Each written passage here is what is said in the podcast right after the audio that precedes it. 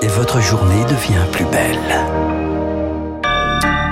Merci d'écouter Radio Classique, il est 7h30.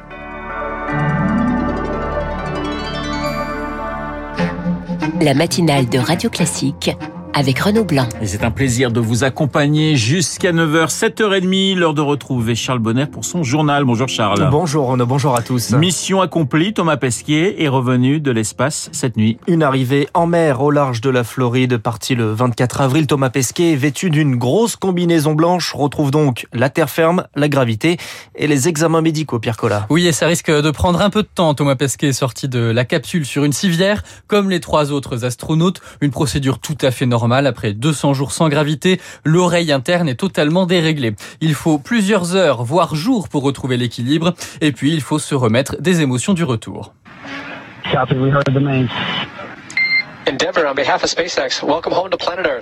Bienvenue sur Terre, c'était le premier échange avec les astronautes lors de l'amérissage il y a 3 heures maintenant. En plus des difficultés physiques, il faut aussi gérer le choc psychologique, revenir à une vie à peu près normale, ce n'est pas toujours facile. L'ancien astronaute Michel Tonini l'a vécu plusieurs fois.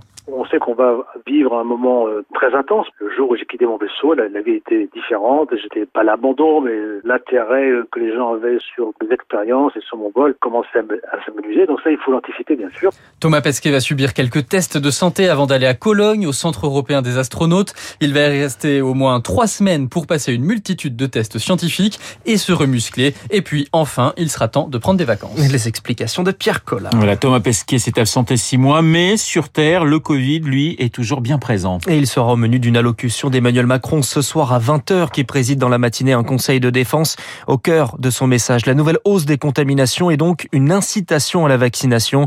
Un chiffre, moins de 15% des plus de 80 ans n'ont reçu aucune injection.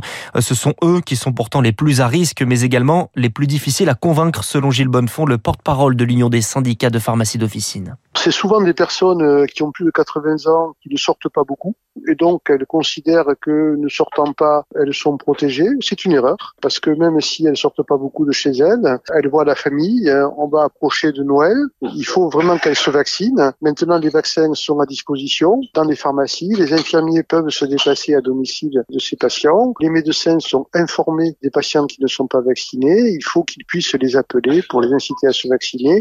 Nous, on est prêts à travailler avec les médecins, les infirmiers pour augmenter cette couverture vaccinale qui est absolument indispensable. Gilles Bonnefond interrogé par Rémi Pfister pour la campagne de rappel. La Haute Autorité de Santé recommande de ne plus utiliser le vaccin Moderna pour les moins de 30 ans. Annonce faite après la publication d'une étude qui confirme un risque présent mais peu fréquent de myocardite et de péricardite pour cette population qui ne recevra donc que le produit de Pfizer. Vous écoutez Radio Classique, il est 7h33. L'Église passe aux actes face aux abus sexuels sur mineurs. La conférence des évêques de France rendait ses conclusions hier, un mois après la publication du rapport Sauvé. L'Église annonce la création d'un tribunal pénal canonique et promet d'indemniser toutes les victimes, et ce, sans demander de dons aux fidèles. Des victimes qui pourront saisir une instance indépendante qui sera prochainement créée, Élodie Vilfrit. Pour financer le fonds et indemniser autour de 330 000 victimes, les évêques misent sur la vente de biens mobiliers et immobiliers de l'Église. Chaque diocèse doit en faire l'inventaire, mais les petits ont peu de biens et les grands, beaucoup de charges. Autre difficulté, tout ce que possède l'Église ne peut être vendu. Sont exclus les monuments historiques ou les legs faits par les fidèles pour un usage bien particulier. Ambroise Laurent, le chargé des questions financières de l'épiscopat, nous assure que l'institution dispose de 500 millions d'euros de fonds de sécurité, mais pour l'historien des religions Odon Vallet, c'est bien moins. Quelques églises, salles et appartements pour une poignée de millions et dont la vente est compliquée. Si on vend des petites églises, les fidèles ne pourront plus aller à la messe. Et d'autre part, les petites églises en question sont souvent dans un très mauvais état, donc leur valeur est négative. Les fidèles ne seront pas contraints d'abonder le fonds, mais ils peuvent y contribuer s'ils le souhaitent. Ce dernier, ouvert en septembre, atteint aujourd'hui 500 000 euros. Difficile pour l'heure d'estimer combien de personnes demanderont une indemnisation et à quelle hauteur, mais l'Église le promet, elle honorera ses engagements, quitte à passer par l'emprunt. Élodie Vilfrit. 120 gendarmes mobilisés ce matin pour retrouver une adolescente en Mayenne, Charles. La jeune fille de de 17 ans disparu hier, parti faire un jogging en forêt. Le dispositif est renforcé ce matin. Ce sont ses parents qui ont donné l'alerte après avoir notamment retrouvé sa montre, son téléphone et ses écouteurs tachés de sang. À Cannes, une enquête ouverte pour tentative d'assassinat. Des policiers visés hier matin par des coups de couteau. L'auteur de l'attaque est un ressortissant algérien. Il aurait mentionné le prophète, mais il est inconnu des services de renseignement. À ce stade, le parquet antiterroriste ne s'est pas saisi de l'affaire. Pour les syndicats de police, c'est une attaque de plus dans un contexte de violence envers les forces de l'ordre. Bruno Bartocchetti est secrétaire national de la zone sud d'unité SGP Force ouvrière. On a une recrudescence de l'agression qui est faite à l'endroit des policiers. Vous avez pas loin de 7000 agressions par an. Ce n'est plus possible de travailler comme ça. C'est quand même très difficile. Nous sommes des cibles, nous sommes des proies. Et on n'hésite pas à tirer, agresser des policiers. Ça devient malheureusement un peu banal dans l'esprit de ces voyous, bien sûr. Lorsqu'on est dans un cas isolé, c'est toujours difficile de le cibler, de le déterminer. On ne peut pas menotter les personnes qui s'approchent des véhicules de police à 6h30 du matin avant de savoir pourquoi ils nous interpellent. C'est toujours très délicat. C'est pour ça que le risque zéro n'existe pas. Un propos recueilli par Azaïs Péronin. Un drame au sein de l'hôpital Saint-Louis à Paris. Un salarié de la PHP a tenté de s'immoler par le feu hier.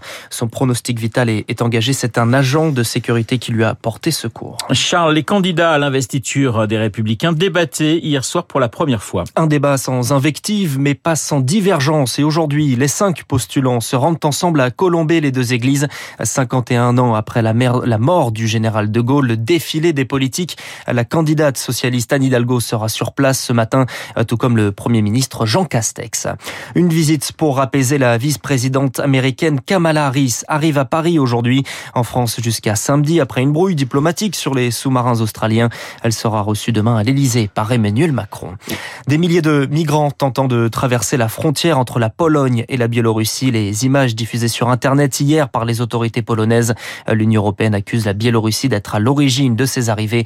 Le détail dans le journal de 8h. Et puis on termine justement ce journal de 7h30 avec un forfait. Le milieu de l'équipe de France de football, Paul Pogba, blessé à la cuisse, contraint de quitter le rassemblement des Bleus, remplacé par Jordan Veretout. Les champions du monde jouent samedi soir au Parc des Princes contre le Kazakhstan.